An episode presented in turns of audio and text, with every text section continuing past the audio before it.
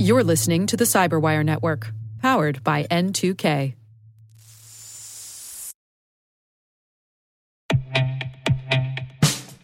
And now, a message from Cyberbit. Mastering cybersecurity is like mastering a sport. You build muscle memory through rigorous practice, then you train as a team to foster cohesion while operating under pressure. Like athletes, cybersecurity professionals thrive on hands-on simulation. But traditional courses, certifications, and open-source labs won't build you a winning team. You need Cyberbit. Cyberbit offers a hyper-realistic simulation environment for your S O C, I R, and C-suite to refine your skills, all using the market-leading SIEMs, E D Rs, firewalls, and W A Fs they use every day. Cyberbit is offering CyberWire listeners a free live-fire exercise. Sign up your team now at cyberbit.com slash cyberwire.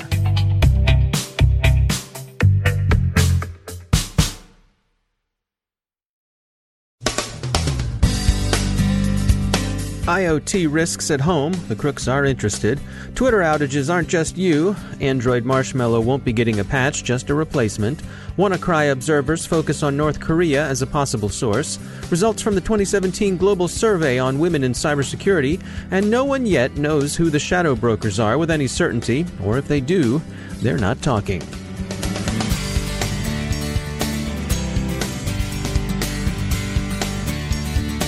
I'm Dave Bittner in Baltimore with your CyberWire summary for Friday, May nineteenth, twenty seventeen. WannaCry is closing out its first week in the wild. We'll get to WannaCry shortly, but first some of the other developments we're seeing in cybersecurity. Prague-based security company Avast warned this week of new risks in the Internet of Things as it's realized in homes. Routers, obviously, and also such devices as Internet-enabled televisions are being increasingly prospected by criminals. They advise taking precautions. There's little safety in being small fry. You, if you're a small fry, may not be interested in cybercriminals, but small fry crooks are interested in you. Twitter has sustained widespread outages due to unknown causes over the past twenty-four hours. Japan, the United Kingdom, outages centered in London, and the United States, mostly the Middle Atlantic region from Washington through New York, are being reported as principally affected. So if Twitter's not working for you, be aware that you're not alone, and that is, as they say, a known issue. Another known issue is exploitation of known but unpatched vulnerabilities. WannaCry hit machines for which patches existed, but to which patches weren't applied. Security company Checkpoint Software last week warned of a different unpatched vulnerability, this one affecting Android systems. The flaw appeared with the Marshmallow version of Android and has exposed many devices to malware. According to Checkpoint, about three-quarters of ransomware and some fourteen percent of banking malware affecting Android exploit this bug. Google says it will address the issue in this fall's coming release of a new Android version, but that they won't patch older versions. Many in the security industry have criticized Google for this decision, contrasting it with Microsoft's response to the EternalBlue exploits. Android has become what some call a tangled ecosystem, but on the other hand, Google has been notably aggressive in pushing other vendors to patch the vulnerabilities Google researchers find in those vendors' products. This hasn't gone unnoticed, and many are suggesting the Google gander take a dip in the sauce it's been ladling onto the geese. Shortly after the shadow brokers dumped EternalBlue last month, a number of security companies warned that unpatched and old Windows systems were seriously vulnerable to exploitation, yet a disappointingly small number of enterprises took steps to protect themselves.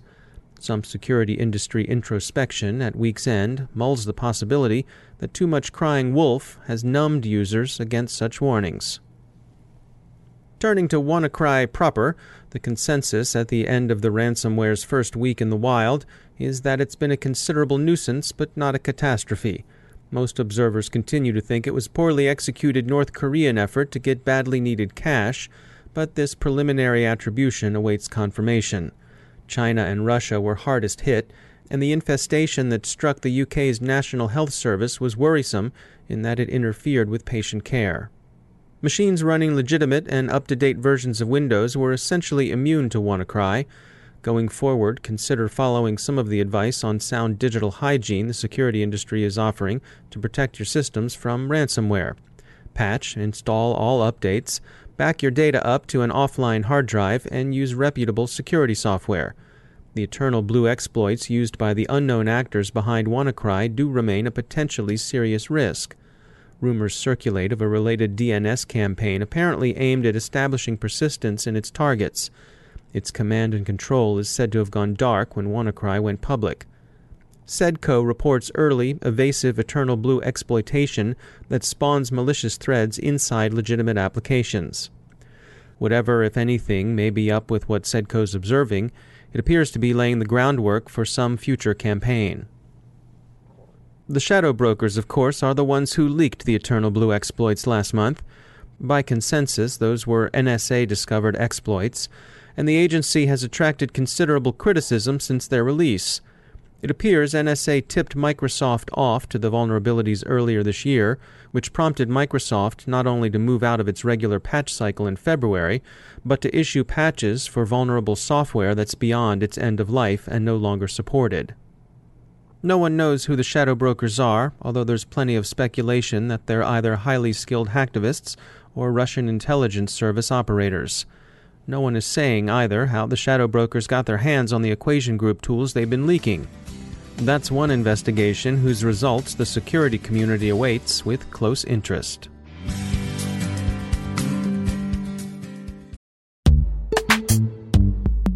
Every day, your I A M tech debt grows. Your multi-generational services struggle to work together. Building an identity fabric can fix this. It makes all your identity tooling stronger and allows you to connect any app to any service you want to use, with zero coding, zero maintenance, and zero app downtime. Strata's identity orchestration platform separates the identity logic from your applications, so you can optimize existing I A M tools and manage them in a single control plane. Now, every vendor, standard, and architecture work together. In short, building your identity fabric means you can secure your non-standard apps, keep your complex access policies, retire outdated I D Ps, and modernize in record time. So build your fabric with Strata Identity and get rid of tech debt for good. Visit strata.io slash cyberwire, share your identity priorities, and receive a pair of AirPods Pro. Offer valid for organizations over five thousand employees.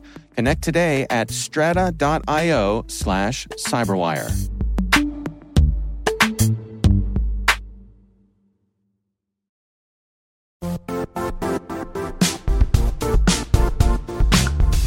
The I T world used to be simpler. You only had to secure and manage environments that you controlled. Then came new technologies and new ways to work. Now, employees, apps, and networks are everywhere. This means poor visibility, security gaps, and added risk. That's why Cloudflare created the first-ever connectivity cloud. Visit cloudflare dot com to protect your business everywhere you do business.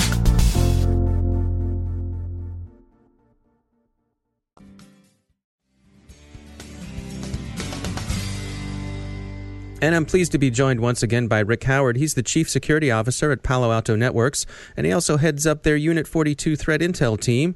Uh, Rick, welcome back. Um, you all had some recent research uh, into the uh, Shamoon attack that you wanted to share with us.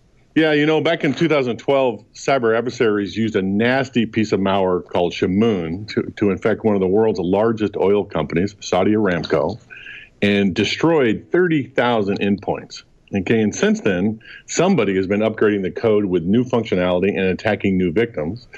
Unit forty-two, the Palo Alto Networks Threat Intelligence Team, uh, tracked the first update back in November of two thousand sixteen. Since then, there have been two more updates.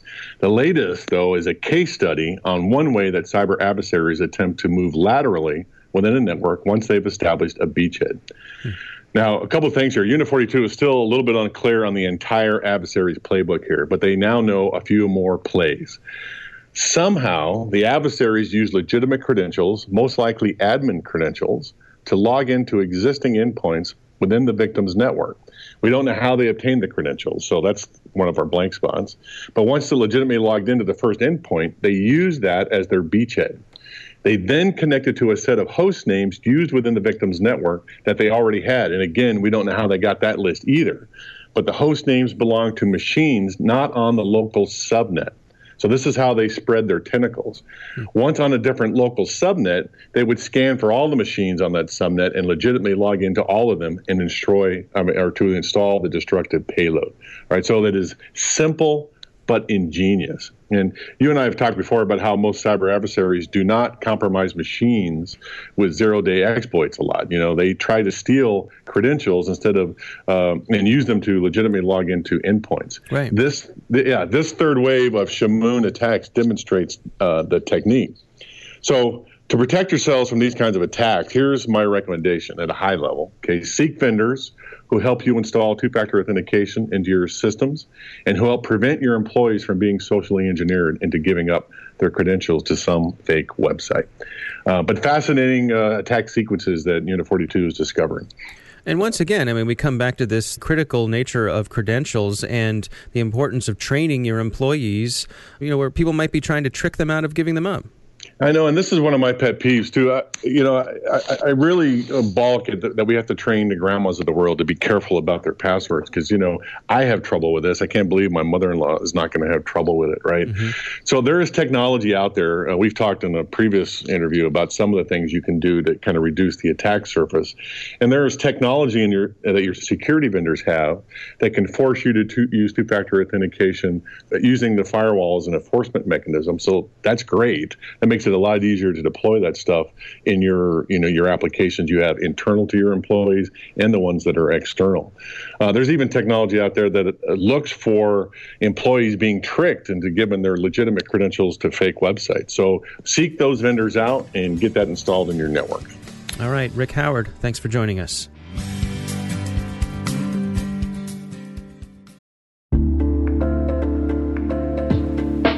Are lengthy security reviews pulling attention away from your security program? With the largest network of trust centers, Vanta can help you streamline security reviews to win customer trust, save time, and close deals fast. Proactively demonstrate security by showcasing key resources like your S O C two or I S O twenty-seven thousand one and provide real-time evidence for passing controls. And when a security questionnaire is required, Vanta takes the first pass for you. Visit vanta.com slash cyber to take a self-serve tour. That's vanta.com slash cyber.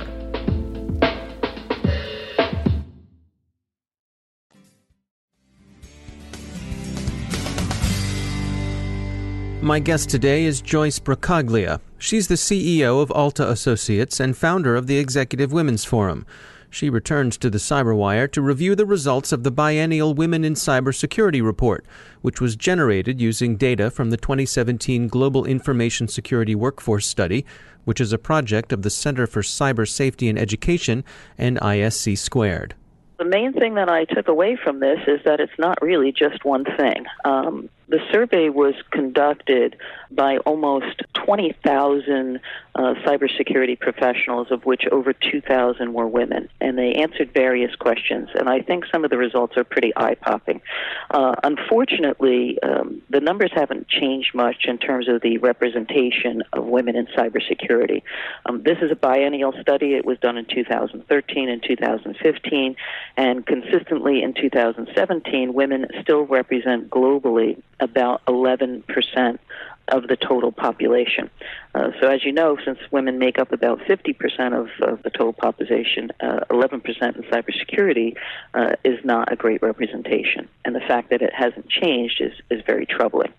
What I also found troubling is that fifty-one percent of women reported uh, various forms of discrimination in the workplace, and that fifty-one percent escalated all the way to sixty-seven percent as women rose through the ranks.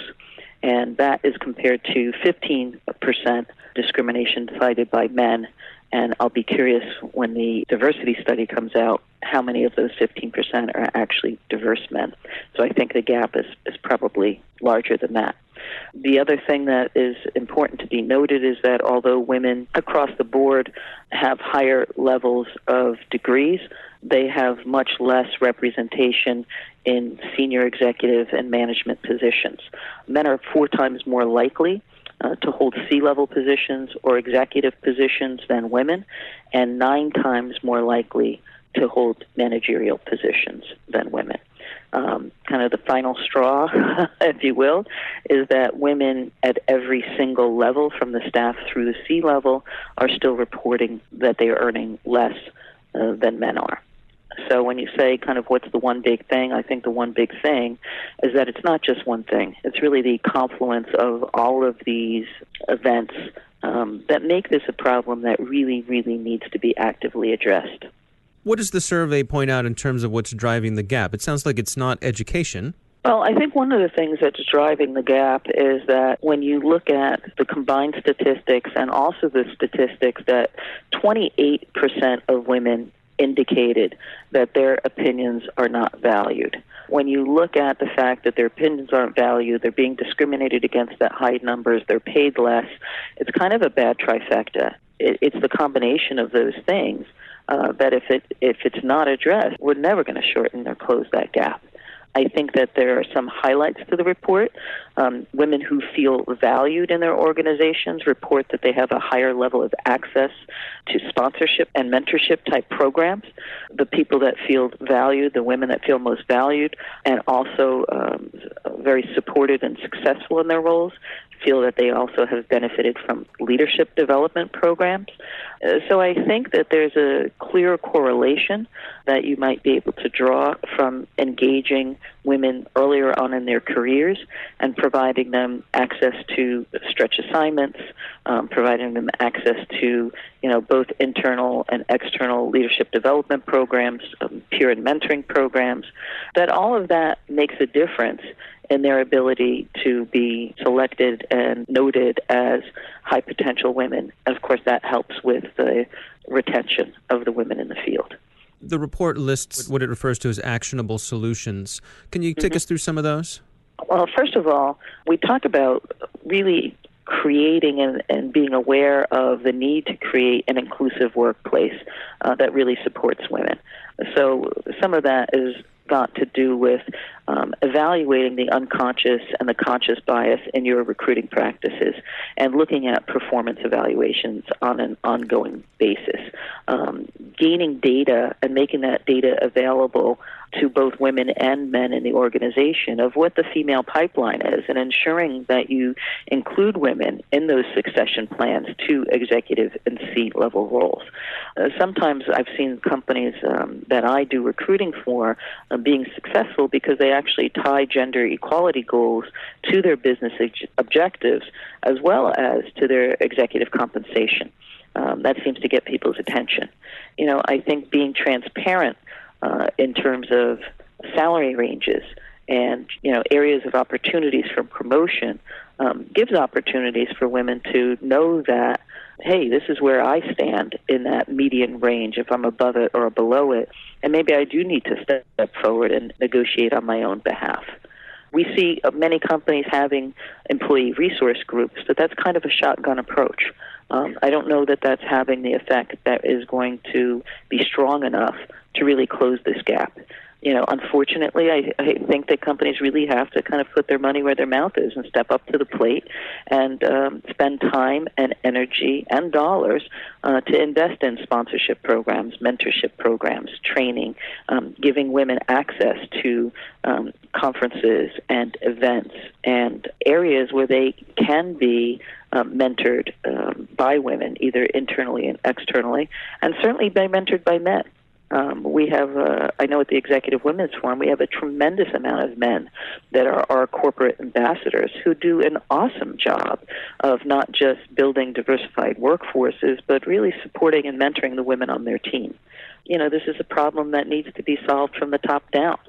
The uh, executives of a corporation really set the goals and the standards, and um, and that it's up to cybersecurity executives, which are predominantly male, to really take conscious actions and talk to their hiring managers and their teams about the importance of really bringing, you know, the fifty percent of the population that is women uh, into their organizations, because every study shows that when women are added to teams, their effectiveness increases. That's Joyce Brocaglia from Alta Associates and the Executive Women's Forum. The biennial Women in Cybersecurity report can be found on the Center for Cyber Safety and Education website.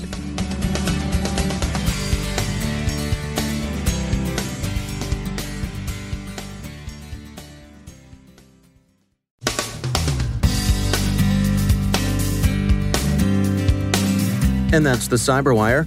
We are proudly produced in Maryland by our talented team of editors and producers. I'm Dave Bittner. Thanks for listening.